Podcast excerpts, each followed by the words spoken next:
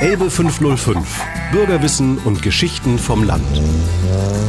Erlebt Landschaft und Natur, Märchen und Sprache, was der Dübel doch all deit. Orte und Kultur. Elbe 505. Das sympathische Bürgerportal zum Mitmachen. Heute mit Antje Hinz. Ich begrüße bei mir sehr herzlich den Cartoonisten und Illustrator Wolf Rüdiger Marunde. Herzlich willkommen.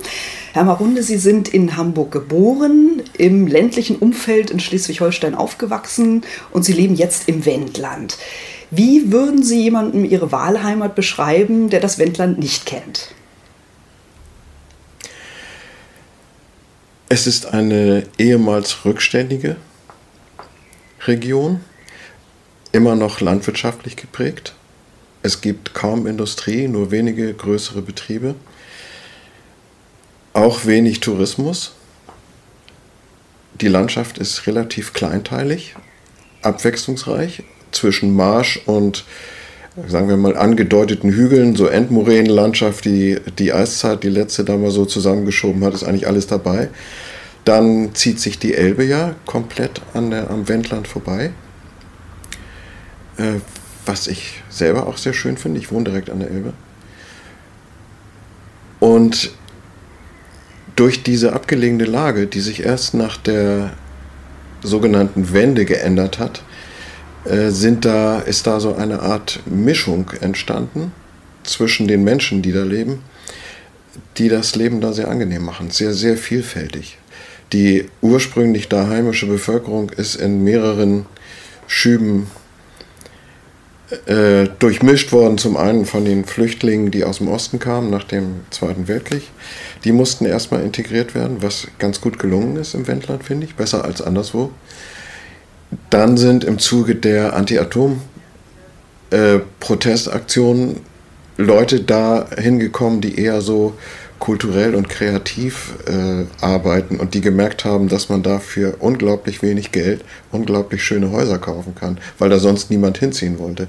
Und die haben da angefangen, so ihre Existenzen zu gründen. Und dadurch ist so eine Art Mischung entstanden. Ich würde das immer so, ich nenne das gern Sauerteig. Also ein kultureller, kulturell aktiver und interessierter Sauerteig, der dafür sorgt, dass diese Gegend für eine ländliche Region ein einmaliges Angebot an Kultur hat. Ein Nährboden sozusagen, auf dem vieles vielseitig und bunt gedeihen kann. Ja, genau. Sie sind auch ins Wendland gezogen. Wann ja. und wie sind Sie dorthin gekommen? Das hat bei mir ganz simple familiäre Gründe. Meine damalige Frau ähm, kommt von da. Also sie wollte einfach, als das erste Kind sich ankündigte, wieder zurück in die Nähe ihrer Eltern ziehen. Das war der einzige Grund. Mhm. War keine bewusste Entscheidung, dass ich das Wendland so toll fand. Okay. Aber interessant fand ich schon. Mhm. Ich habe es schon erwähnt, Sie sind Cartoonist und Illustrator. Mhm. Viele werden Ihre lebensprallen Zeichnungen ähm, vor allem aus der Hörzu kennen, wobei mhm. ähm, Marundes Landleben ist, glaube ich, ursprünglich für die Brigitte entstanden. Ja. Ist das richtig, 1986? Ja, ist richtig. Genau. Ähm, wissen Sie noch, wann Sie Ihr allererstes Schwein gezeichnet haben? Ach, nein, das weiß ich nicht, aber ich habe ja davor schon als Cartoonist gearbeitet.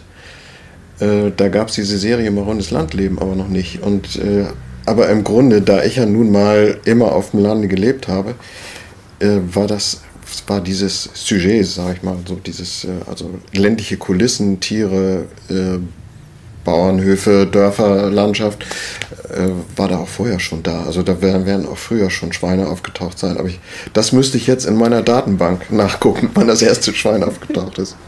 Und wie viele haben Sie schon gezeichnet? Können? Wie viele Schweine kann ich nicht sagen. Äh, das mit den Schweinen war Zufall. Also da muss ich dann vielleicht auch erzählen, wie es dazu gekommen ist. Soll Gerne. Ich? Okay. Ähm, ich hatte diese Serie Marundes Landleben bei der Brigitte. Äh, das Ganze war ein Exklusivvertrag. Das heißt, ich habe nur für die Brigitte solche Cartoons gemacht damals. Illustrationen konnte ich machen für alle möglichen, aber äh, diese Art Cartoons eben nicht nur. Und für diese Serie gab es ein festes Konzept. Das waren Tiere und Bauernhöfe in großen Zeichnungen mit viel Himmel, Wasserlandschaft und so weiter. Äh, die, da habe ich mich eingeengt gefühlt und habe dann bei der Brigitte nach drei, vier Jahren oder fünf Jahren um Änderung nachgesucht. Ich würde mich gerne, mal das Konzept gern erweitern und die wollten das nicht. weil das so erfolgreich war. Der Kompromissvorschlag nachher war die Serie Neues aus Schweinhausen, in denen dann die Tiere ersetzt worden sind durch Schweine, die aber wie Menschen wohnten, lebten, gekleidet waren. Es waren eigentlich Menschen, die nur äh, diese Schweineschnauzen hatten und Schweineohren, aber ansonsten sich wie Menschen mitnahmen. Ne? Äh, das fand die Redaktion akzeptabel, hat mich das machen lassen und das war ein durchschlagender Erfolg. Da habe ich gemerkt, wie gern die Leute, die Leserinnen und Leser Schweine mögen. Das war mir gar nicht klar. Also die Verbindung Mensch-Schwein ist auch eine Brücke sozusagen. Also was lässt sich anhand von Schweinen exemplarisch gut im übertragenen Sinne zeigen? Ja, damals. Äh, es sollte ja ein in sich geschlossenes und vor allen Dingen wiedererkennbares Konzept sein. Also ein Konzept von Cartoons, die keiner sonst hat. Nur diese Zeitung. Um die Leserblattbindung zu erhöhen. Ähm, das hat mit Schweinen nur insofern was zu tun, äh, weil Schweine eben sehr beliebt sind. Und äh, man mit Schweinen, die sind so menschenähnlich. Mit Schweinen kann man Sachen darstellen, wo man mit Menschen schon an die Grenzen des Geschmacks des Publikums gerät. Ne? Alles, was mit Erotik zu tun hat, zum Beispiel, lässt sich mit Schweinen sehr gut darstellen, ohne dass es schlüpfrig wirkt oder schmierig oder so. Ne? Oder irgendwie provokant. Und äh, die Leute wissen ja nicht, dass das Schwein auch Borsten hat und ein Fell und sowas. Die denken, das sieht so lecker aus, so wie äh, so nach Haut und die Augen sind sehr menschenähnlich, also die sind schon nicht weit weg von uns. Ne? Das, ja. Apropos Borsten und Fell, jetzt gibt es ja neuerdings den Trend, dass man alte Haustierrassen sozusagen wieder neu äh, züchtet. Ja. Ähm, gab es solche, sowas wie das Angelsattlerschwein, haben Sie sowas auch mal äh, gezeichnet? Ich hatte sogar mal welche. Ah. Doch, äh, mache ich. Ich zeichne ja auch viel Wildschweine. Also ich glaube, ich zeichne mehr Wildschweine als andere Schweine. Das war wirklich nur diese Serie. Die hat auch nur zwei Jahre oder drei Jahre überlebt. Dann bekam ich halt das Angebot von der Hör zu. Und da durfte ich dann alles machen. Menschen, alles. Und äh, das habe ich natürlich dann angenommen. Und da war es aus mit den Schweinen. Was sind das für Charaktere, die dann ansonsten ihre Bilder bevölkern? Also menschliche Charaktere. Gibt es da so äh, Schablonen, sage ich jetzt mal, ohne das negativ zu nennen, aber so Menschencharaktere, Typen? Es gibt die Art von Charakteren, die, äh, sagen wir mal, die normale Mischung ausmachen in unserer Bevölkerung. Dazu muss ich dann auch wieder ausholen. Ich? Gerne, na klar. okay, ich will, nicht, ich will hier keine Vorträge halten ähm, dass die Zielgruppe der Hör zu, die, die Reichweite umfasst ungefähr dreieinhalb Millionen Menschen. Das sind eine ganze Menge und die sind sehr gemischt. Die äh, reichen von, ich sag mal, 14-jährigen äh, Jugendlichen oder noch Kindern zum Teil bis hin zu 80-jährigen Akademikern mit drei Doktortiteln. Und die kann man nicht alle in einem Cartoon befriedigen. Und da, ich, da das eine Serie ist, muss ich immer auf diese Mischung achten. Mal mache ich was für die, mal mache ich was für die anderen. So, Daumenregel ist, einmal im Monat muss jeder einmal richtig gelacht haben. Und wer nicht so unbedingt lachen kann oder den Witz nicht versteht oder nicht lustig findet, der soll immerhin die Zeichnung noch genießen können, irgendwie schön finden. Ne? Und das Rezept ist eigentlich ganz schön. Aber danach richtet sich natürlich auch die Auswahl der Charaktere. Es kommen Kinder vor, aber nicht so häufig, weil die Zielgruppe eher zwischen 50 und 75 so ihren Kern hat. Ne? Die sind alle etwas älter. Und sie sind alle sehr gebildet. Also der Durchschnitt an gebildeten Leserinnen und Lesern ist bei der Hör zu höher als beim Spiegel zum Beispiel. Äh, was daran liegt, wurde mir erklärt, dass das selektive Mediennutzer sind, sonst würden sie sich eine Programmzeitschrift nicht kaufen. Äh, die auch noch Radio hören, die abends sich ein Hörspiel oder eine Konzertübertragung anhören und wissen wollen, wann das kommt. Das ist allerdings auch eine anstrengende, anstrengende Lesergruppe. Die schreiben dann so Briefe wie äh, in dem Jahr so und so, so und so ist Goethe keineswegs in Rostock gewesen, wie Sie behauptet haben, sondern er war vielmehr hier und dort. Ich bitte Sie, das in Zukunft näher zu beachten. Ansonsten sehe ich mich gezwungen, das Abonnement zu kündigen. So. Es Oder ist nicht dieses sprunghafte Publikum, was nach 1,30 bei YouTube aussteigt, nee. sondern die, wie Sie sagen, eine Stunde oder länger eben konzentriert zu hören. Ja, und die können auch äh, das Artwork schätzen. Ja, die mögen das. Die künstlerische Gestaltung. Künstlerische das Gestaltung, das, das, das Gemalte, das Ausführliche, die Atmosphäre, das merke ich immer wieder an den Zuschriften, das mögen die. die vielen kommt es gar nicht mal so auf den Witz drauf an, das ist ja das Komische, mhm. sondern es ist eine schöne Zeichnung, die kommt als Witz daher. Aber wenn man die Blase rausnimmt, finden sie es auch noch gut. Ich habe so ähm, bestimmte Charaktere entdeckt, ähm, Bauern natürlich, auch durchaus Ökoaktivisten mhm. und dann ja so die Großstädter und die ähm, äh, Jäger gibt es auch. Ist es so, dass sie eher die Bauern immer gut wegkommen lassen und die Städter ja den eher nochmal einen Hieb versetzen oder ist das nicht so schablonenhaft bei Ihnen? Ich habe nichts gegen Städter. Städter, die auf dem Lande wohnen und da einen Zweitwohnsitz unterhalten, machen oft Probleme. Das ist leider so. Das ist die Realität. Sie sind aufs Land gezogen mit bestimmten Vorstellungen, die meisten. Es sei denn, es sind Städter, die früher schon auf dem Land groß geworden sind. Die muss ich da ausnehmen, klar. Aber wer mit der Sehnsucht nach Ruhe und Beschaulichkeit und ähm, so nostalgischen Gefühlen aufs Land gezogen ist, die Idylle wünscht, der wird enttäuscht notwendigerweise. Es gibt diese alten Bauernhöfe nicht mehr auf dem Land. Wer neben einem Bauernhof wohnt, äh, muss die Geräusche eines Gewerbebetriebes ertragen. Lüftung, Maschinen sind nicht mehr Schweine und Kühe, die muhen. Es sind Elektromotoren, Gebläse, äh, Verbrennungsmotoren, große Diesel. Das alles hat man auf dem Lande. Und die ganzen Emissionen, das ist so. Und wer dann anfängt, Prozesse zu führen, wie ich das in meinem Dorf erlebt habe, der macht sich schnell unbeliebt und ist im Dorf isoliert. Das, sind, das wundert mich dann, dass diese Leute das gar nicht merken, dass sie also dann den Kampf aufnehmen, eigentlich nur verlieren können und letztlich dann alleine da hocken und zum Teil wieder verkaufen. Also solche Dinge, sag mal, des weniger idyllischeren Landlebens äh, nehmen Sie auch auf. Ja. Und wie betreiben Sie eigentlich Ihre Feldforschung? Also einerseits eben, indem Sie Menschen beobachten und dann halt so die Szenerie, das Landschaftliche. Wie gehen Sie da vor? Ich habe keine Methode. Es ist mein Leben, das ich führe, das den, den Stoff abgibt oder mir den Stoff liefert. Das ist zum einen natürlich mein ganz normales Leben. Ich habe ja nur, meine Kinder sind jetzt erst seit zwei Jahren aus dem Haus. Bis dahin habe ich fünf Kinder großgezogen, habe viel mit Schule und so weiter zu tun gehabt. Das ist das eine. Von daher kommt viel. Dann äh, bin ich aktiver Feuerwehrmann. Äh, das heißt, die wöchentlichen Meetings. Inzwischen musste ich leider in die Altersabteilung. Wie beim Sport, da ist man irgendwann ja. auch Senior. Ja, es hat Versicherungsgründe. Ne? Okay. Also jetzt ist die gerade hochgesetzt worden, aber das war bevor ich in die Alters, äh, danach, als, danach, äh, nachdem ich in die Altersabteilung musste. Naja, ist egal. Also jedenfalls äh, war ich lange, 25 Jahre äh, aktiver Feuerwehrmann und äh, da kriegt man bei den Übungsabenden enorm viel erzählt an Stoff. Ne? Und das sind so diese Treffen.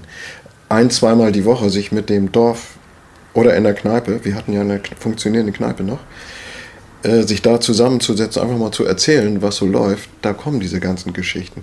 Das sind dann auf der einen Seite die aus meiner unmittelbaren Nachbarschaft und aus der ländlichen Umgebung. Auf der anderen Seite habe ich beruflich immer mit Kreativen, mit Medien und so zu tun, fahre auch regelmäßig in die Städte und habe da mit völlig anderen Leuten zu tun, die auch völlig anders denken und fühlen. Dieser Bruch zwischen den beiden, dieser Gegensatz, der sorgt für jede Menge Stoff. Und zu beiden habe ich irgendwie eine Distanz. Ich gehöre weder zu dem einen noch zu dem anderen, stehe so mit einem schrägen Schritt irgendwie so da in der Mitte. Und das tut manchmal weh. das erzeugt Spannung. Naja, und dann, äh, was das Artwork angeht, also mit die Zeichnerei selber, äh, wann immer ich irgendwo hinfahre, nehme ich meine Fotoapparate mit und unterwegs, wenn mir irgendwas Interessantes auffällt, fotografiere ich das und habe ein Riesenarchiv jetzt mittlerweile. Wenn mir mal ein Cartoon nicht einfällt, dann blätter ich in dem Archiv und gucke, ach, hier könnte ich ja mal. Dann fange ich einfach an zu zeichnen, setze da Leute rein und dann entwickelt sich so eine komische Situation. So in etwa entsteht das. Mhm, mh. Das Wendland ist überregional bekannt geworden durch die Anti-Atomkraftbewegung, mhm. vor allem in den 70er und 80er Jahren, also äh, durch die Bürgerbewegung, die sich dagegen gewehrt haben, dass Atommüll im Salzstoffvorleben gelagert wird. Ja. Wie haben Sie die Ereignisse damals erlebt? Ich bin ja erst seit 1988, glaube ich, im Wendland. Mhm. Ähm, und da als die ersten fünf Jahre als sehr stark familiär beanspruchter Vater von zwei Kindern und mhm. von zwei Kleinstkindern. Und äh, da hatte ich nicht allzu viel Zeit, mich um andere Sachen zu kümmern. Ich muss ja dann meinen Beruf auch weiter ausüben. Ne? Ähm, ich bin natürlich sofort in die BI eingetreten. BI ist? Äh, Bürgerinitiative okay. Umweltschutz. Das sind ja. die, die Hauptprotagonisten da im, im wendländischen Anti, in der Anti-AKW-Bewegung. Ich muss eigentlich auch sagen, dass ich vorher aus meinem Heimatort, ähm, auch, da war ich auch schon in der Atompolitik aktiv, habe da auch mit einer Bürgerinitiative gegründet, war in Brockdorf und Grone und so weiter. Aber ich war eben halt nicht im Wendland, nicht in, in Gorleben bis dahin mhm. gewesen. Mhm nur in Hannover und so. Ne? Und äh, das war mir insofern erstmal fremd. Und zu der Zeit, als ich da hinzog, war auch relative Ruhe. Die Arbeiten gingen voran an diesem sogenannten Endlagerbauwerk in Gorleben, aber es gab eigentlich keine großen Widerstandsaktionen dagegen, mhm. keine großen Demonstrationen. Das begann dann 95 und da war ich dann ähm, ja, mit der bäuerlichen Notgemeinschaft unterwegs, was einfach daran lag, dass mein bester Freund einen landwirtschaftlichen Betrieb hat. Und ich wohnte in einem Haus auf seinem Gelände und äh, habe seinen Trecker gefahren, einen seiner Traktoren gefahren auf den Demos. Und dann ist es klar, dass man sich dann anschließend mit den anderen zusammensetzt und so. Und da die bäuerliche Notgemeinschaft, ich bin ja nun kein Bauer, aber da die bäuerliche Notgemeinschaft jemand brauchte, der schreiben und eine Website pflegen kann, was für die sehr schwierig war, äh, war ich denn da gern gesehen als jemand, der das macht. Ne? So. Das ist im Grunde von außen betrachtet für mich schon eine Besonderheit, dass sich eben dieses Thema Gorleben sehr identitätsstiftend und verbindend eigentlich zwischen allen Bevölkerungsgruppen äh, gezeigt hat. Wie ja. Sie sagen, also es sind nicht nur die Bauern, die eben da mit den Salzstöcken ja sehr eng verbunden waren und wussten, dass es da schon Bohrungen mhm. gegeben hat, dass es also gar nicht unverritzt mhm. äh, eine Endlagerstätte sein kann, ähm, sondern dass eben äh, auch äh, ja, Sie als Journalist oder als Schreiber damit dazugestoßen sind und eben auch, ja. sag mal, die, die Frauen, die dann vielleicht die Leute auch mit äh, Essen versorgt haben. Also es ging ja durch alle Bevölkerungsgruppen. Ja, das war bei den Castor-Transporten so. Aha, genau. Die Initialzündung war aber eigentlich der Hannover-Treck, der sich nächstes Jahr äh, das 40. Mal jährt, also mhm. 1979. Dieser Hannover-Track wurde initiiert von der bäuerlichen Notgemeinschaft damals. Die hat sich deshalb gegründet, weil sie sich von ihrer eigenen ähm, Standesorganisation, dem Landvolk, woanders heißt es Bauernverband, in Niedersachsen Landvolk, nicht vertreten fühlten. Die ließen sie wirklich auch im Stich. Die wollten da ihre Ängste und ihre Sorgen, es gibt ja jede Menge Biolandwirte da, haben die einfach nicht zur Kenntnis nehmen wollen. Äh, was auch natürlich auch daran liegt, dass sie traditionell CDU-orientiert sind und die ja nur die Leute waren, die das vorangetrieben haben. Aber die haben dann diesen Hannover-Track organisiert und das war das erste Bündnis, in dem Bauern, Widerständler und Adlige, also unser Graf, äh, gute Bürger zusammenkamen. Also diese sogenannte Widerstandsszene, die woanders eher homogen ist, sich so im alternativen Bereich äh, tummelt oder darauf beschränkt ist, war bei uns von da an ein wirklich großes Bündnis aller möglichen Bevölkerungsschichten. Und ich würde fast sagen, dass damals die Hälfte der Bevölkerung gegen diesen Kurs, gegen den atompolitischen Kurs war. Inzwischen sind es zwei Drittel bestimmt. Mhm. Und seitdem arbeiten also bäuerliche Notgemeinschaft, äh, Bürgerinitiative Umweltschutz, das sind dann eher die, sagen wir mal, politisch äh, Aktiven, die Bauern sind dann eher diejenigen, die Leute der Tat. Äh, dann gibt es aber auch noch andere Spezialisten, die dann zum Beispiel die Rechtshilfe Gorleben, die sich nur um die Jurist oder vorwiegend um die juristischen Sachen bemühen und andere. Also das ist eine sehr vielfältige Widerstandsszene, wo, wo so jeder seinen Platz finden kann. Und welche Rolle spielen Künstler? Also das Wendland hat eine sehr starke Dichte an, an Künstlern. Sind die politischer als andere Bevölkerungsgruppen oder kann man das nicht so sagen? Nee, sie sind nicht politischer, würde ich sagen. Also auf keinen Fall. Aber es sind eine große Menge von Künstlern dahergezogen im Zuge der Protestbewegung, die dann, sich, die dann sesshaft geworden sind da. Das heißt, da gab es schon mal so bestimmte Voreinstellungen, kritische Voreinstellungen. In den 80er Jahren, Ende der 80er Jahre, Anfang der 90er war es dann so, dass diese diese Alternativen, diese Künstler und so als Pack bezeichnet wurden und also immer geschmäht wurden, auch vor allen Dingen von, von der äh, Kreis, ich sage jetzt mal Regierung, also von den verantwortlichen Kommunalpolitikern. Und da gab es dann diese äh, Bewegung, äh, Wunderpunkte zu machen, also die Erfindung. Das heißt, dass diese Künstler, die sich da geschmäht fühlten und zu Unrecht als Gammler und Pack diffamiert fühlten, dass die halt Leute einladen wollten von außerhalb, kommt in unsere Häuser, in unsere Ateliers, guckt euch an, wie wir leben und wie wir arbeiten. Das Wunderpunkt ist im Grunde die Keimzelle oder Wunderpunkte die Keimzelle für die kulturelle Landpartie. Heute. Ja, das war zuerst Wunderpunkte 1990. Mhm. Das war zuerst eine ganz kleine Bewegung. Da kamen, ich weiß nicht, was das erste Mal, ein paar hundert Leute, vielleicht waren es tausend, die da kamen und die sich das interessiert angucken. Das wuchs rasant innerhalb der nächsten drei, vier Jahre in Form einer parabolischen Kurve. Also es ging durch die Decke und 95 haben wir, also ich gehörte damals zu der Organisationsgruppe, haben wir beschlossen, wir müssen jetzt ein Jahr Pause machen, das geht so nicht weiter. Wir müssen jetzt gucken, was wir überhaupt hiermit anfangen sollten. Wir fühlen uns auch überfordert von dem organisatorischen Aufwand und so. Aber der Publikumszuspruch so wahnsinnig groß Der Publikumszuspruch war. war riesig und damals war es auch noch so, dass diese Verbindung geglückt ist zwischen auf der einen Seite anti- atompolitische Botschaften zu verbreiten, auch in Form von Kunst. Und auf der anderen Seite zu zeigen, so leben wir. Also die Kunst ist ja nicht immer politisch bei allen, genau, bis bei mir auch nicht. Und äh, die Leute fanden das unglaublich attraktiv, dass sie da mit Fahrrädern von Dorf zu Dorf fahren konnten, Ateliers besuchen, mit Künstlern sprechen. Bloß dieses äh, zweite Ziel, also es war ja nicht nur das politische Ziel, sondern auch das Ziel, äh, den Künstlern und äh, Kunsthandwerkern ein Zubrot zu, ähm, zu ihrem Lebensunterhalt zu verschaffen, durch auswärtige Kundschaft. Das schoss auch durch die Decke und die wurden davon abhängig. Und die sagten, ein Jahr Pause, das geht gar nicht. Wir übernehmen den Laden und haben uns dann verabschiedet, nicht im Zorn. Wir haben einfach gesagt, nee, das machen wir nicht weiter. Und die anderen haben gesagt, jetzt machen, dann machen wir das eben weiter, aber wir können keine Pause machen. Und seitdem heißt es jetzt kulturelle Landpartie, seit 95. Meiner Beobachtung nach ist es so, dass Künstler ähm, schon bereit sind, mehr als andere Bevölkerungsgruppen ein Risiko ähm, auf sich zu nehmen, also Unsicherheiten auszuhalten oder auch ähm, ja, Perspektiven zu wechseln, mutig sind.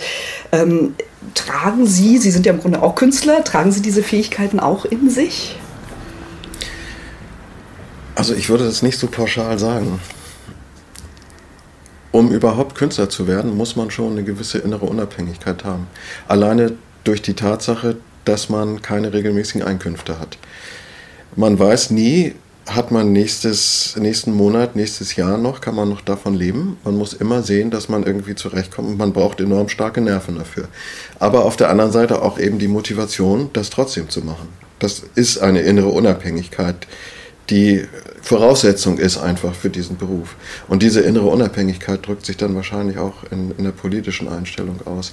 Aber es gibt unter den Künstlern nicht mehr politisch Aktive als in der Normalbevölkerung, mhm. würde ich sagen. Also ich kann das nicht feststellen ich habe mir natürlich ihre Cartoons angeschaut mhm. und mir fiel so dieser Perspektivwechsel auf ähm, in die Vogelwelt. Also da ganz konkret, da gibt es so ein deutsches Starnpärchen, das wettert gegen ein eingewandertes Storchenpaar aus Afrika und die Stare fordern deutsches Tirillieren statt mhm. ähm, ja, exotisches Klappern. Also das hat mir gut gefallen. Und ähm, anderes Thema ähm, ist die Verharmlosung, was sie in einem Cartoon aufgegriffen haben.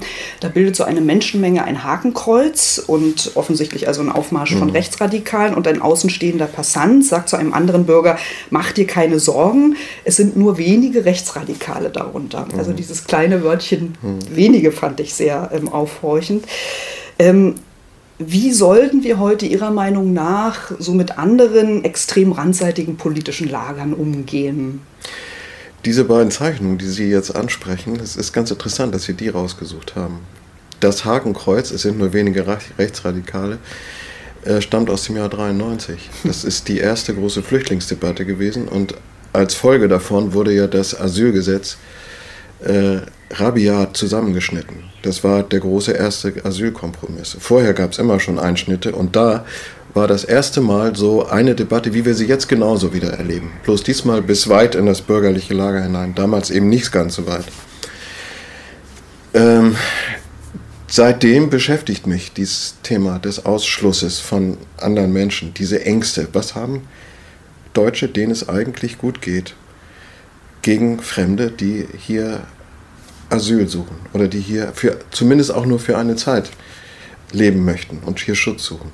Äh, das habe ich nie so richtig verstanden, das verstehe ich auch heute nicht. Und äh, das macht mir Sorgen. So dieses, äh, dieses, diese Befindlichkeiten beschäftigen mich einfach.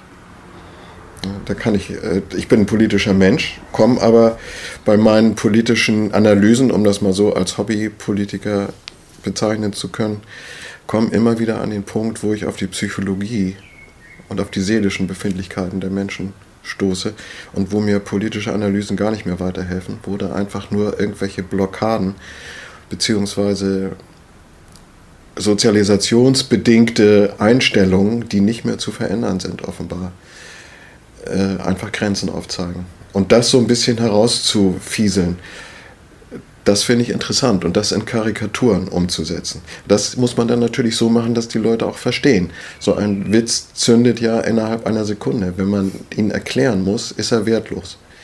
Vögel bieten sich dann, Sie kamen ja mit von den Vögeln, das war Ihre Frage, genau. Bieten sich deswegen an, weil Vögel die zu einem großen Teil aus Zugvögeln bestehen, die also notwendigerweise Fremde sind. Und die anderen sind halt die bio-deutschen Vögel. Und äh, das bietet sich dann an, die mhm. immer als Metapher zu nehmen. Sehen Sie sich dann beim Zeichnen eher als Spiegel oder wie ist Ihre Intention? Also hoffen Sie vielleicht doch noch, dass Sie jemanden in Ihrer Meinung umstimmen können oder ist das zu viel verlangt? Nee, Cartoonisten können niemand umstimmen. Sie können auch niemanden belehren. Ich glaube, sie können ein gutes Gefühl vermitteln, weil gerade, ich nehme jetzt mal jetzt die aktuelle Situation. Es herrscht eine seit zwei Jahren eine in meinen Augen äh, inhumane Kampagne, wo es also nicht mehr um Flüchtlinge geht und um Schicksale, sondern um Sicherheitsprobleme, angebliche Sicherheitsprobleme und angebliche Befürchtungen, dass diese Leute uns auf der Tasche liegen werden. Es geht um die Angst, die Heimat zu verlieren, wobei niemand genau sagen kann, was das jetzt eigentlich ist. Und ähm, diese, diese Befindlichkeiten, oder nee, Quatsch, ich fange von vorne an, diese, äh, diese Kampagnen, dieser, dieser massive Druck, der auch über die sozialen Netzwerke in die Köpfe aller Leute geht, der sorgt, glaube ich, für Zweifel bei ganz vielen Leuten. Ist das denn noch richtig, dass ich da eigentlich keine Ängste habe? Oder sind die Ängste nicht vielleicht doch begründet? Oder so, dann schwanken viele Leute und denken, ja, wenn jetzt auch da bürgerliche Parteien noch anfangen, äh, da den Schutz der Grenzen in den Vordergrund zu stellen und äh, irgendwelche Flüchtlingslager in Afrika, ich finde, so die libyschen Lager müssten da eigentlich eine Abschreckung sein, die sind ja KZ-ähnlich. Mhm. Oder die, die, dass Algerien da Tausende ohne Nahrungsmittel in die Wüste schickt. Ähm, aber wenn selbst bürgerliche Parteien das befürworten, äh, habe ich vielleicht doch nicht recht oder irgendwie so. Und die Cartoonisten und Künstler und Kulturschaffenden und natürlich auch alle anderen sollten, finde ich, versuchen, die zu stabilisieren. Also wer eine feste Überzeugung hat, kann da gerne Witze drüber machen und zeigen, so, es gibt auch noch andere, die anders denken. Ne? Das ist eher so eine moralische Unterstützung. Also haben Sie den Eindruck, dass ähm, die Zweifler und Kritiker und die ähm, Beklager von Sicherheiten zu viel Raum haben und eigentlich ja, die Menschen mit Zivilcourage sich zu wenig zu Wort melden? Ich würde nicht sagen, dass sie zu viel Raum haben. Sie nehmen sich den Raum mhm. und sie würden da unterstützt. Es gibt offenbar eine breite Stimmung. Wir haben in Deutschland, glaube ich, sollen wir jetzt überhaupt so politisch werden? Ja, finde ja? ich völlig in Ordnung. okay. Wir haben in Deutschland. Wir nehmen uns den Raum. Ja, jetzt. okay, Sie können ja wegschneiden. Nee, nee. Ähm, Hier wird nicht geschnitten.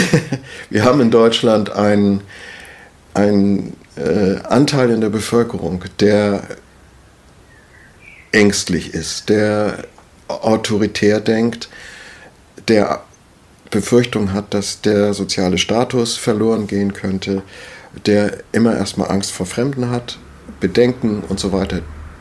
Das ist, glaube ich, so eine Art äh, diffuse, diffuse Melange, so aus verschiedenen äh, Beweggründen auch. Ne? Die einen haben wirklich Grund, Angst zu haben vor Wohlstandsverlust, weil sie einfach auch nicht viel haben. Äh, die anderen haben einfach, die sind gut situiert, haben Verlust vor der gewohnten, haben Angst vor, dass sie die gewohnte Umgebung verlieren, dass sie das, was sie kennen aus ihrer Jugend, aus ihrer Kinderzeit, äh, an Heimat, dass sie das verlieren. Und so, das ist eine, das ist eine Mischung, mit der man sich mal so ausführlich, die man, das, man, das müsste man alles auseinandersortieren.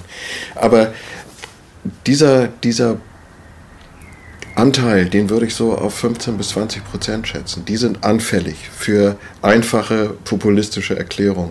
Und da ist es schon egal, ob die jetzt von, ob die von rechts kommen oder von, sagen wir, Sarah Wagenknecht. Äh, es werden einfache Erklärungen geliefert und einfache Rezepte, die immer auf Sicherheit hinauslaufen und Schutz vor irgendwas. Äh, da sind die anfällig für. Und das kann man jetzt so richtig sagen inzwischen. Früher waren die Leute ja, das kann man nicht so sagen, haben es aber trotzdem gedacht. Ne? Kann man vielleicht am heimischen Stammtisch sagen. Das, da gerät es aber nicht an die Öffentlichkeit. Durch die sozialen Medien im Internet gerät alles an die Öffentlichkeit. Wer immer will, kann seine Ansicht kundtun. Man kann sich organisieren, zu Clustern zusammenschließen und sich gegenseitig bestätigen. Und deswegen ist das halt so. Deswegen haben die diesen Raum damit müssen wir irgendwie umgehen. Ich kann nicht sagen, sie haben zu viel Raum, man kann ihnen den nicht wegnehmen. Wir sind nun mal eine Demokratie und die sind so. Auf der anderen Seite finde ich aber auch, dass äh, doch Kulturschaffende sich mehr äußern sollten. Aber von wem verlange ich das? Ich, meine, ich selber mache das zwar auch und versuche das, aber äh, man dringt ja auch nicht unbedingt durch. Man braucht ein Podium dafür oder ein Forum oder was auch immer. So wie die offene Gesellschaft jetzt vielleicht, ja. ne? die ja versucht, ähm, ja, eine landesweite Kampagne daraus zu machen und immer wieder genau. an die Zivilcourage zu appellieren. Ja, ich bin mal gespannt, was daraus wird. Mhm. Katja Riemann hat es gegründet, glaube ich. Ne? Unter oder anderem, mitgegründet. Genau, mhm. genau. Von der weiß ich es Und der Harald Welzer, ah. der Soziologe. Mhm. Ja. Genau. ja, da bin ich gespannt. Solche Sachen finde ich natürlich gut. Mhm. Aber äh, ich denke, ich rechne eigentlich fest damit, dass die sich, äh, dass wir uns in irgendwelchen Formen organisieren.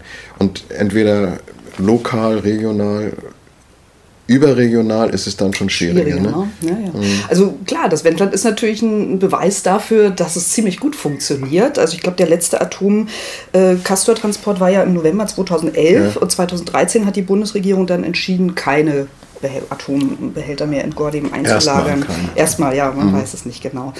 Was mich in diesem Zusammenhang auch noch interessiert, ist die Ost-West-Frage. Also woher kommt es, dass vor allem im Osten die Politikverdrossenheit wächst, dass es nationalistisches Gedankengut gibt und großen Widerstand gegen Geflüchtete und Neubürger aus anderen Kulturen? Der Mauerfall ist ja jetzt etwa 30 Jahre her.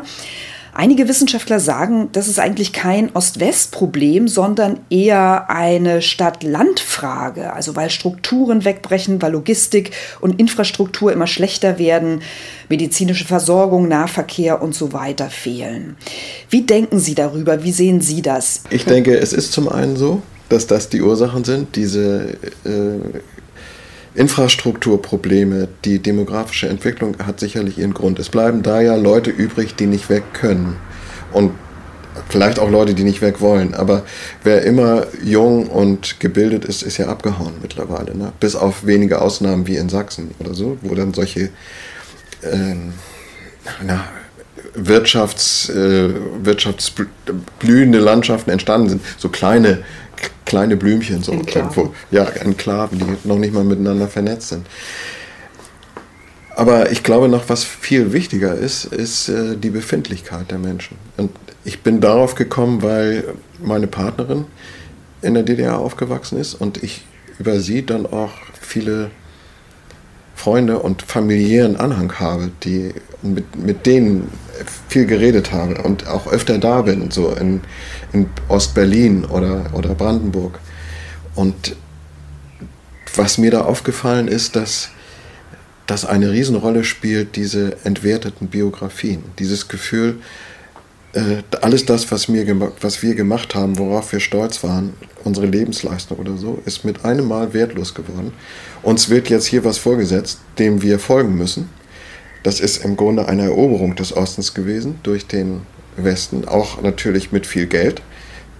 Die, natürlich ist es attraktiv, wenn man plötzlich an alles rankommt, was man vorher nicht, an was man vorher nicht rankam.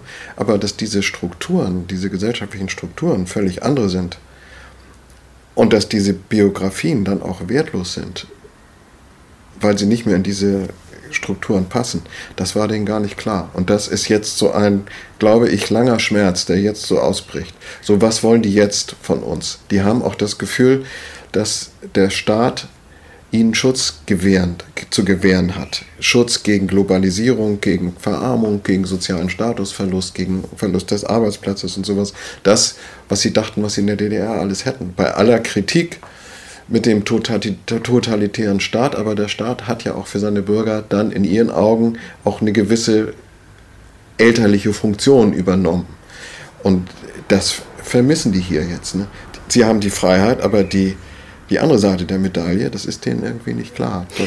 Und auch in den Entscheidungspositionen ist es so, dass wenige ehemalige Ostdeutsche ähm, jetzt hier ja. äh, was zu sagen haben. Der Leiter der äh, Bundeszentrale für politische Bildung ist einer der wenigen, der in solchen ja. Leitungspositionen ist, aber sowohl an Universitäten äh, sucht man äh, ja, Menschen aus den neuen Bundesländern vergeblich, mhm. als auch die, die, die Unternehmen sind im Grunde genommen immer nur verlängerte Arme der Zentralen, die im Westen ansässig sind. Das, ne? ist, das ein, ist wirklich ein Riesenproblem, wie Sie sagen. Das ist im mhm. Grunde ein Riesenskandal. Mhm. Also dieses Aufräumen damals, dass alles erstmal ähm, praktisch enteignet wurde, so dem Volk enteignet wurde und dann in private Hände übergeben wurde, das ist also von Boden bis Fabrikanlagen alles.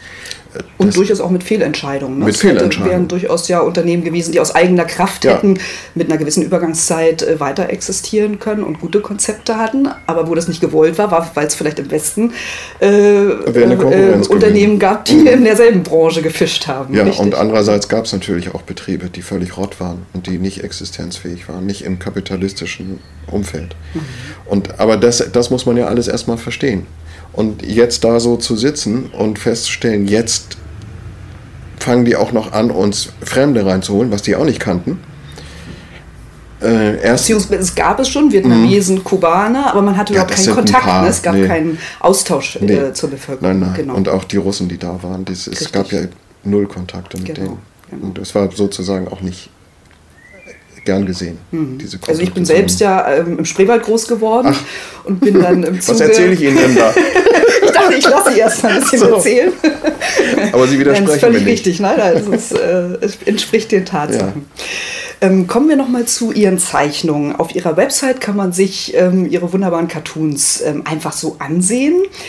Wie ist das mit der Digitalisierung? Ähm, ist der Verkauf Ihrer Bücher dadurch auch zurückgegangen, weil überall alles zu jeder Zeit kostenlos verfügbar ist? Wie haben Sie das? Meine Zeichnungen sind ja nicht kostenlos mhm. verfügbar. Man kann auf meiner Website natürlich alle Zeichnungen angucken, aber nur in niedriger Auflösung.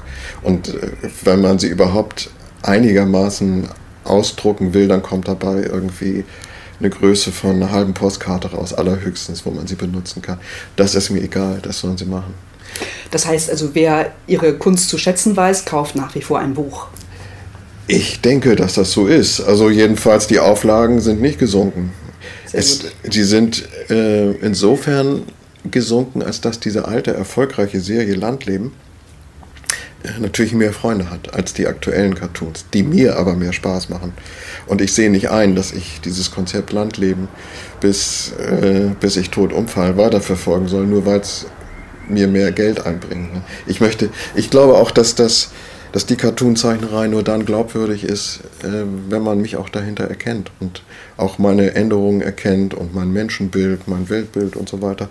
Das äh, finden die Leute schon gut so und die merken das, wenn jemand kalkuliert arbeitet auf, in Hinsicht auf Verkaufszahlen.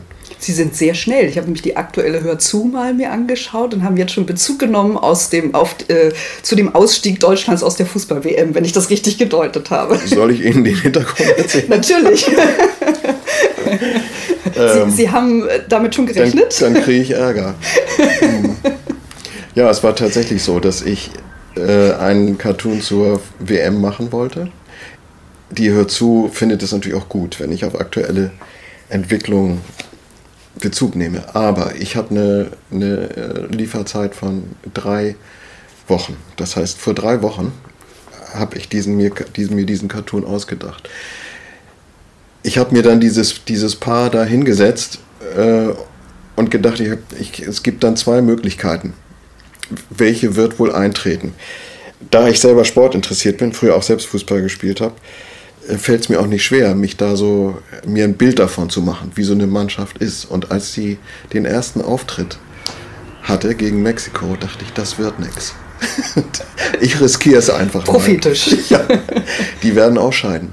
Und spätestens gegen Brasilien. Und ähm, das war schon kitzlig. Also ich habe die Übertragung gesehen gegen äh, Südkorea. Und also bis zum Schluss habe ich gebankt, ob ich wohl, ob, ob das klappt. Äh, Sie war ja schon drin. Ja. Die Hör zu war praktisch schon in den LKWs. Und ob das jetzt auch klappt. Ne? Aber es hat geklappt. Manchmal muss man mutig sein. Ne? Mhm. Genau. Aber ich bin natürlich dadurch kein Patriot und Landesverräter, ne? weil ich die Landschaft mich nicht unterstützt habe, sondern damit gerechnet habe, dass sie ausscheidet. Mhm. Was mir äh, noch sehr positiv aufgefallen ist auf Ihrer Website, Sie erklären nämlich, unter welchen Rahmenbedingungen Ihre Zeichnungen entstehen, also mhm. welche Rolle Auftraggeber spielen, Zielgruppen. Beschreiben Sie das auch deshalb, um den Wert Ihrer Arbeit besser zu vermitteln? Ja, worin liegt der Wert dieser Arbeit? Das, äh, da gibt es immer so ein Missverständnis, wenn ich als Künstler betrachtet werde. Wahrscheinlich bin ich ein Künstler, aber dann muss man erstmal Kunst definieren. In meinen Augen bin ich insofern ein Künstler, als dass ich künstlerisches Handwerk benutze, um meine Ideen umzusetzen. Ich male ja ganz konventionell, meistens auf Leinwand oder auf Aquarellkarton, wie es vor 200 Jahren auch üblich war. Und diese, dieses alte Handwerk ist ein künstlerisches. Insofern bin ich dann ein Künstler. Aber diese Freiheit der Kunst, die angeblich jeder Künstler im Auge hat, der nur für die Kunst arbeitet, nur für sich und niemals, niemals für eine Zielgruppe, wenn das rauskommt, wenn man auch nur den, das Gefühl hat, er würde das kalkuliert machen, dann ist es schon vorbei mit ihm, dann ist er kein Künstler mehr. Das ist bei mir eben halt äh, nicht der Fall, das, sondern das Gegenteil. Ich habe eine Zielgruppe, ich habe einen Auftrag, diese Zielgruppe zu unterhalten. Ich finde das auch gut so. Und diese zielgerichtete Arbeit ist, das ist der Kern meiner Arbeit. Das ist, äh, ich bin ein Unterhalter, ein, ja, kein Künstler und habe mein Publikum und möchte auch für dieses Publikum arbeiten. Das finde ich auch wirklich gut. Aber ich sehe diesen Gegensatz gar nicht, dass man sagt, wenn man eine Zielgruppe oder einen Auftrag hat, ist man kein Künstler mehr. Im Gegenteil, nee, also der, der Grad ist vielleicht ja ein viel schwierigerer zu gehen und eben trotzdem. Auch wieder ein komplexes Thema, müsste ich jetzt auch wieder lange reden. Äh, natürlich stimmt das so vereinfacht gesagt nicht. Und auch die freien Künstler müssen ja um ihr Überleben kämpfen und arbeiten für bestimmte Zielgruppen. Das sind halt Käufer oder Anleger von Kunst, Galerien und so weiter. Das sind die kulturaffinen Leute, die sich für bildende Kunst interessieren. An die richten sie sich. Aber die wollen nicht, dass sie adressiert werden. Äh, bei mir ist das was anderes.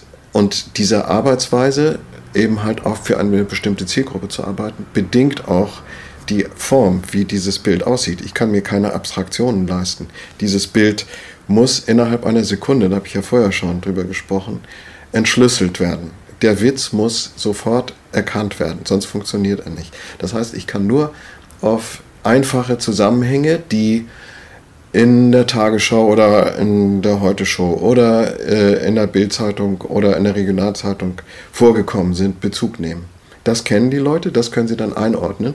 Da können sie zwischen Wirklichkeit und und meinem Cartoon unterscheiden. Und dadurch zündet dann ja der Witz. Sie haben mal einen Trickfilm gemacht, äh, in dem ein kleines Lämmchen aus einem Fluss trinkt, das offensichtlich mit Weichspüler mhm. kontaminiert wurde, sage ich jetzt mal. Mhm. und ihre Kritik kommt dann sehr ähm, diffizil zum Tragen, indem nämlich der Vater dann irgendwie sagt, naja, wir haben dir gesagt, du sollst doch nicht immer mhm. trinken und das Lämmchen ist am Ende ganz duftig und aufgeplustert. Mhm. Ähm, da dachte ich, hoffentlich verstehen das alle, weil das, glaube ich, sich noch nicht so durchgesetzt hat, dass alle wissen, wie ähm, umweltschädlich Weichspüler ist. Ja. Wisst ihr, wann dieser Witz entstanden ist? Erzählen Sie es mir.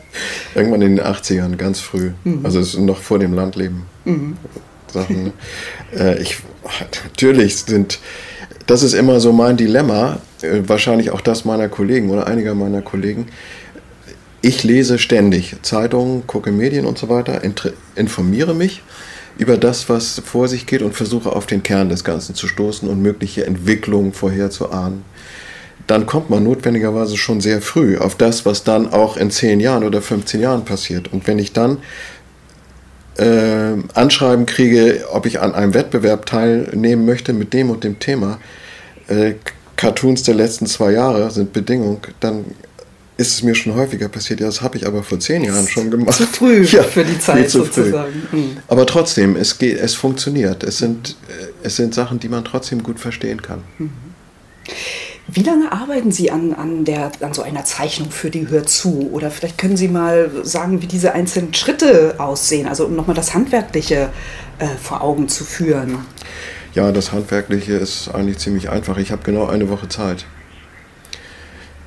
weil ich ja wöchentlich abgeben muss. Und das sieht dann so aus, dass ich im Idealfall, im Idealfall Montag den Einfall im Groben habe, äh, anfange mit der Vorzeichnung, dann den Himmel fertig mache, am Dienstag die Landschaft dazu, am Mittwoch alle Einzelheiten und möglichst auch schon die Leute da drin habe. Am Donnerstag wird dann alles zusammengebracht und man muss ja dann auch hier Perspektive, Licht und Schatten, alles muss dann ausgearbeitet werden.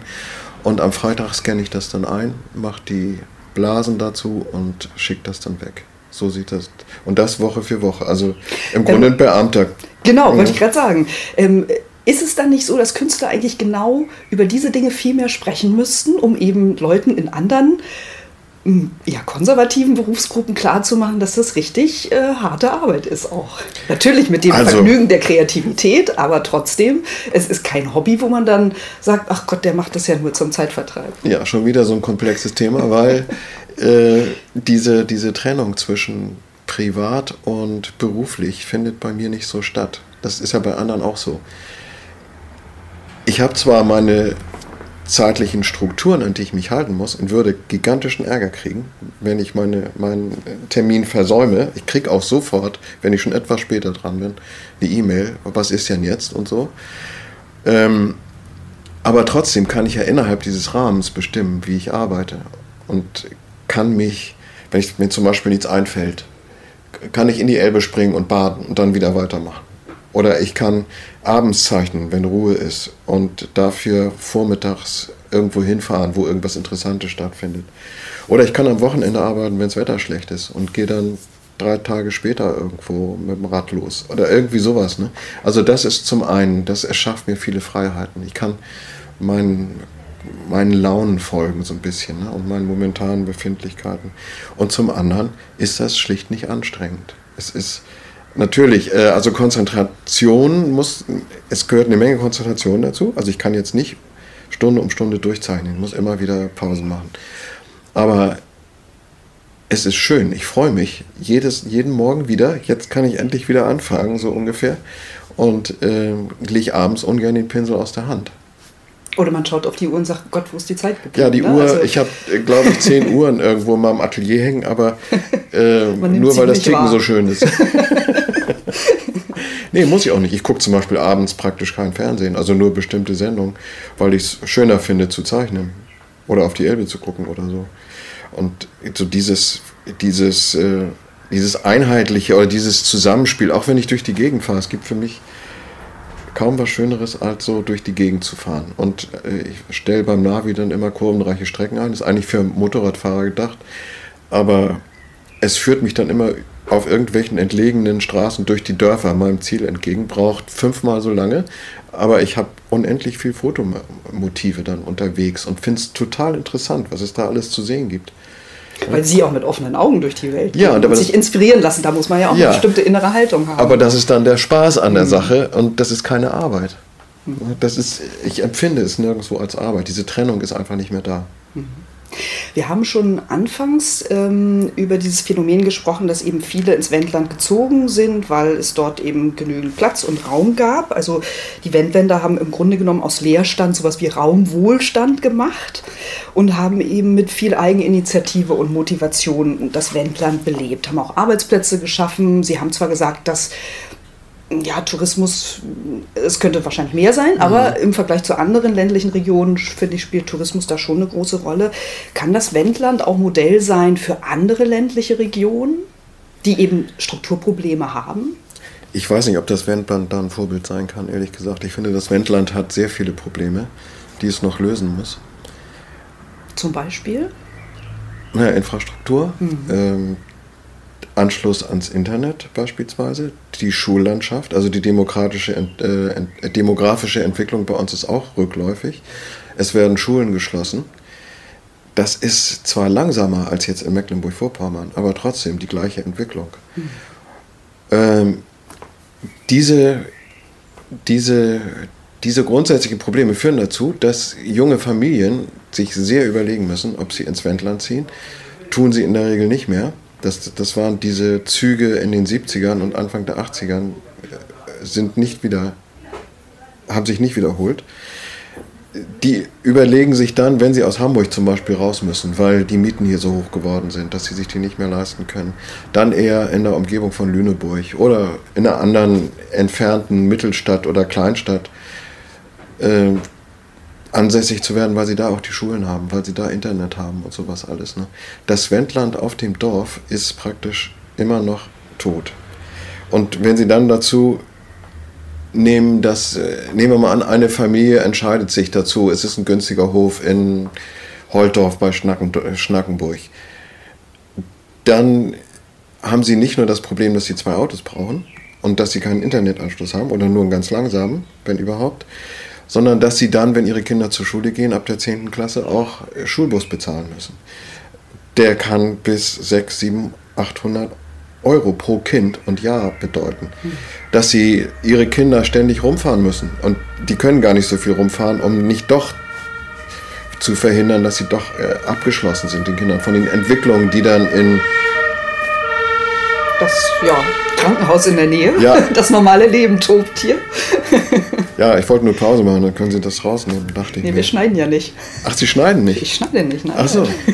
ähm, na gut, also äh, das muss man sich schwer überlegen. Der, der Vorteil des, äh, des billigen Wohnens hebt sich dann wieder auf. Es kann dann teurer werden. Und es eröffnet für die Kinder nicht unbedingt mehr Chancen, auf dem Land zu wohnen. Das ist für die ersten Jahre wunderschön, wenn die Kinder noch da draußen rumtoben können und äh, die Natur erleben können, Tiere sehen und so weiter. Aber mit der Pubertät verändert sich das rapide. Ich weiß das aus eigener Erfahrung. Dann werden die quengelig, weil ihre Freunde und Freundinnen machen irgendwas, wo sie da nicht hin können. Oder wieso fährst du mich nicht dahin? Ja, ich habe keine Zeit. Oh, und so. Ne? Mhm. Oder sie kommen abends nicht zurück. Der Schulbus fährt ja nur zu einer bestimmten Zeit dann müssen sie da übernachten. Geht aber auch nicht immer. Und die Familien, die dann da wohnen, wo das Leben stattfindet, können nicht ständig die anderen Kinder beherbergen. Und sowas, das sind Sachen, die macht man sich dann gar nicht klar.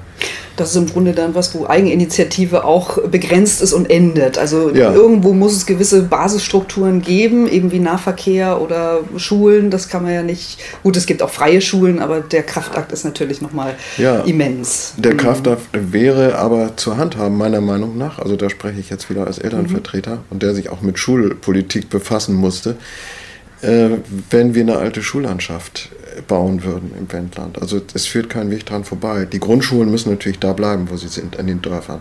Ich finde auch, dass es kleine Grundschulen geben muss. Mhm. Dann zu sagen, wir haben das Geld nicht dafür, weil die Klassenstärke wird nicht erreicht, halte ich für verfehlt. Aber auf der anderen Seite kann man nur mit einer bestimmten Anzahl von Schülern bestimmte Profile umsetzen. Wenn, in den weiterführenden in den Schulen. Weiterführenden genau. Schulen.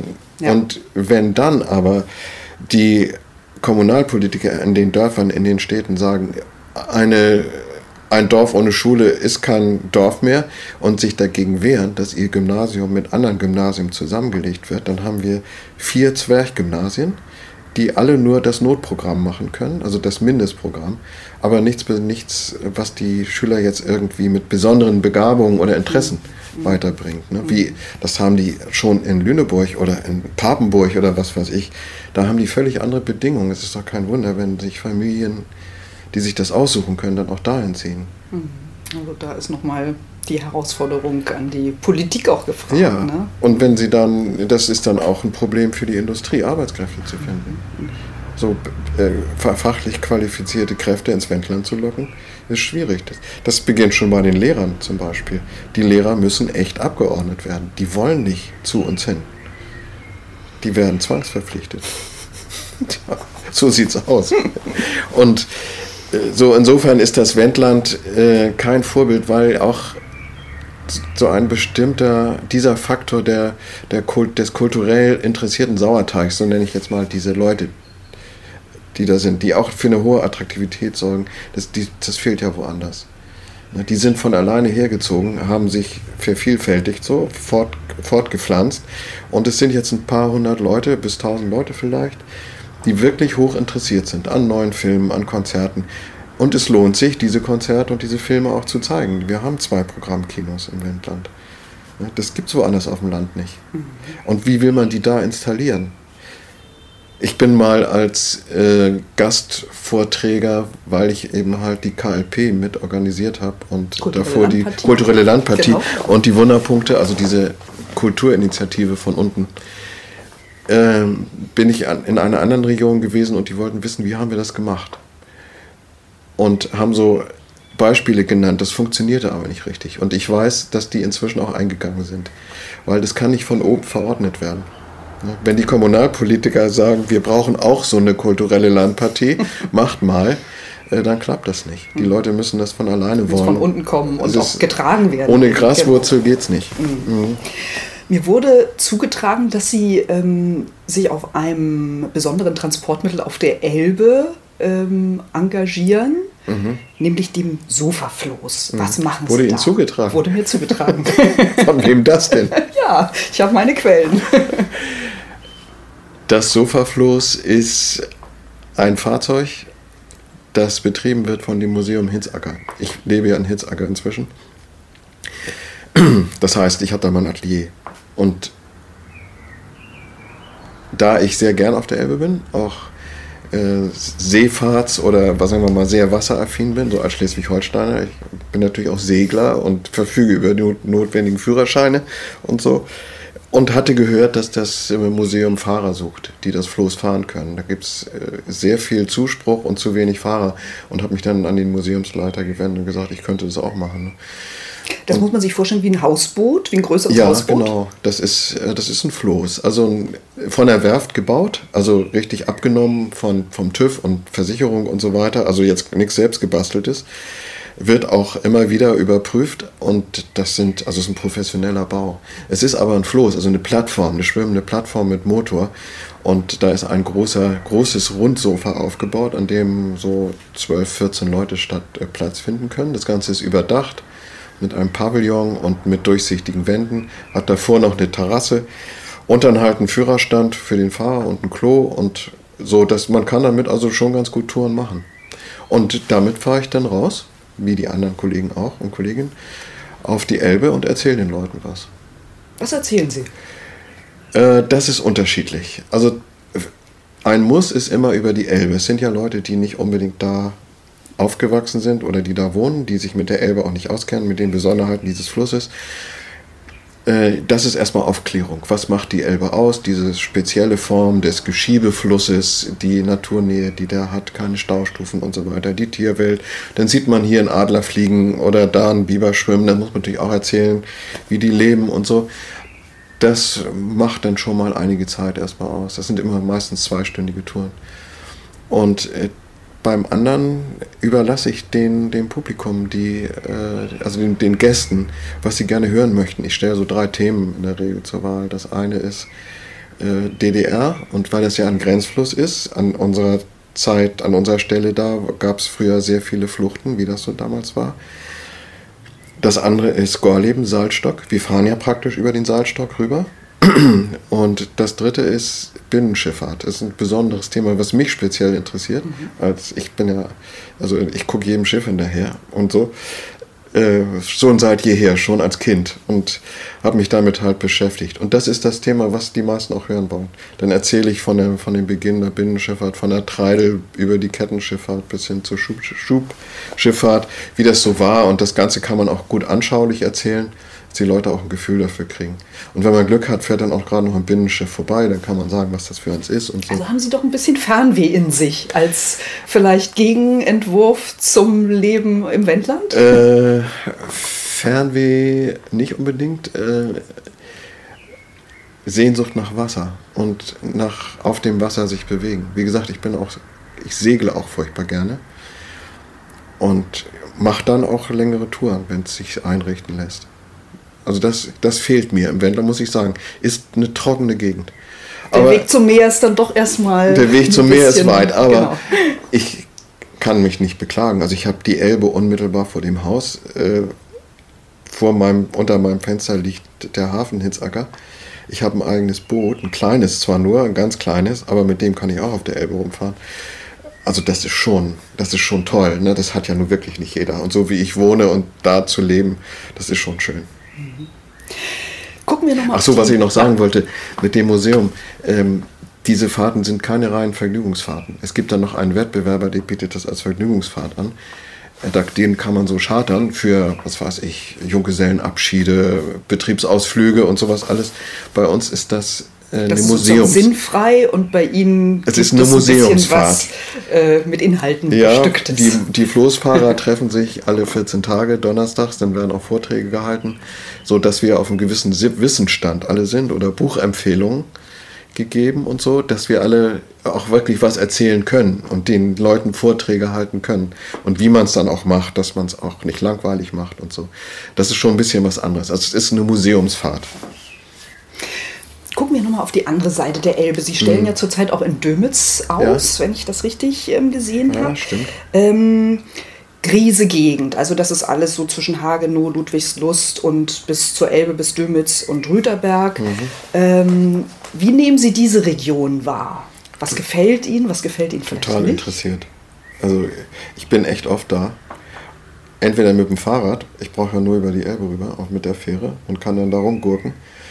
Oder äh, mit dem Auto auch. Wenn ich irgendwo beruflich zu tun habe, was auch nur ein bisschen mir die Möglichkeit verschafft, über die ehemaligen Ostländer da zu fahren, mache ich das auch. Und Dömitz, Lenzen, Beutzenburg, diese Städte finde ich total interessant. Also da rumzulaufen, mit Fotoapparat auch noch und da in jeden Winkel zu kriechen, da sind da, da ist unheimlich viel Geschichte. Äh, da sind teilweise Zustände, wie sie noch vor, vor einem Jahrhundert waren. Also Hausinschriften, Hinterhöfe, äh, das alles. Also das ist zum einen interessant. Ne? Zum anderen finde ich die Menschen da auch offen. Also wenn man so, so im, im Osten unterwegs ist, das klingt jetzt ein bisschen klischeehaft vielleicht. Ne? Also ich habe ja vorhin schon erzählt, ähm, meine Partnerin stammt aus dem Osten die liebt es auch, da rumzufahren und Fahrradtouren zu machen und so. Und wir haben mal vor, vor gar nicht allzu langer Zeit, haben wir mal Schutz gesucht vor einem Gewitter mit dem Fahrrad bei einer Kneipe, die da im Wald lag, in so einem Waldgasthaus. Und da waren dann da die ortsansässigen Leute, die da dann ihre, ihren Kaffee tranken und Bier und so weiter.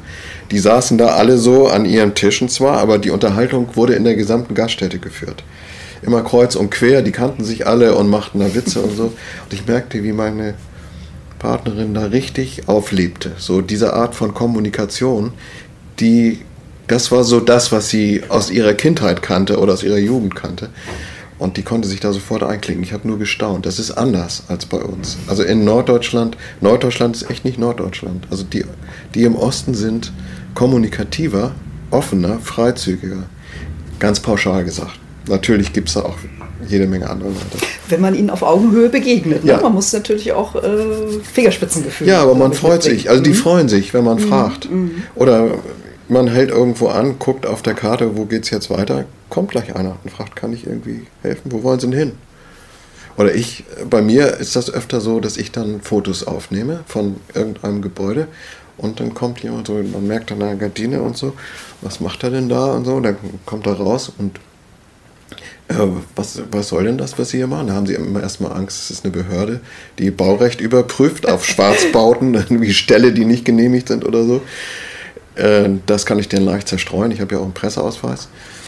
Und dann, ach so, ach das. Also, wissen Sie überhaupt, also damals, wie dieser Riss entstanden ist, da hat doch damals der und so mit seinem Trecker und so, dann kriege ich Geschichten erzählt. Ne?